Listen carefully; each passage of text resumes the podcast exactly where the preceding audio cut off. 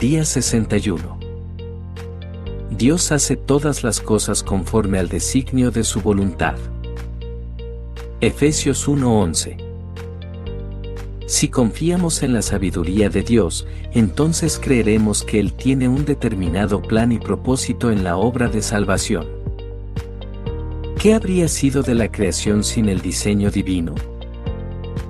¿Acaso hay un pez del mar o un ave del cielo cuya formación fuera al azar? No.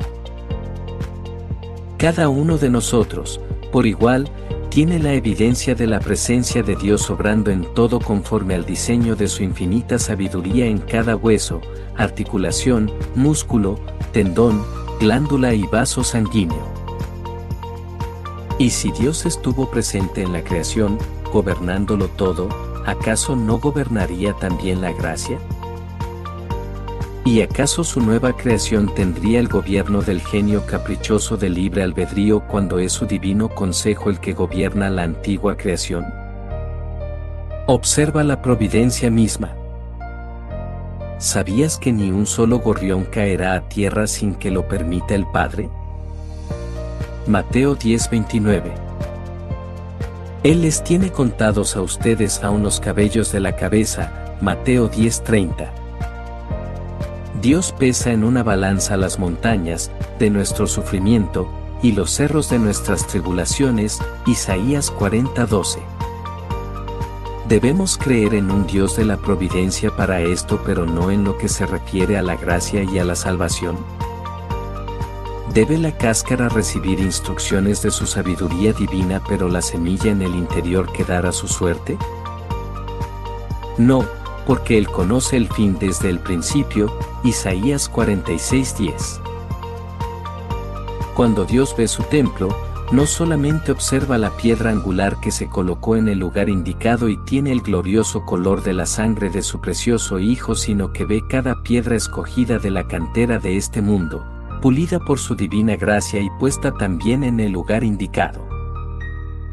Observa la totalidad del edificio, desde la piedra del ángulo hasta la cornisa, del piso al techo, de los cimientos al pináculo. El Señor ya tenía un claro conocimiento de cada piedra que se colocaría en su lugar preparado, Él sabe el tamaño que tendrá el edificio y ha declarado cuál es el momento exacto en que, él sacará la primera piedra entre aclamaciones de, ¡qué bella, qué bella es! Zacarías 4:7 Y, al final, se verá que Jehová cumplió su perfecta voluntad en cada una de las vasijas escogidas que por su misericordia le pertenecen, y que en cada aspecto de su obra de gracia Él cumplió su propósito y glorificó su nombre. Dios es soberano y aunque casi todos los cristianos reconocen esta doctrina, muchos la niegan con sus otras creencias y acciones. Se ha dicho, si quieres que Dios se ría, planifica. Por supuesto, la planificación y las metas no son malas en sí mismas, pero nuestros planes jamás impedirán la soberanía de Dios, porque Él ha dicho, el Señor frustra los planes de las naciones desbarata los designios de los pueblos. Salmo 33:10. Realmente Salomón comprendió esta verdad, dado que escribió, el corazón del hombre traza su rumbo, pero sus pasos los dirige el Señor. Proverbios 16:9. Y nuevamente leemos en los Salmos, el Señor hace todo lo que quiere en los cielos y en la tierra, en los mares y en todos sus abismos, Salmo 135.6. Esto es así en todas las cosas, incluso en la salvación.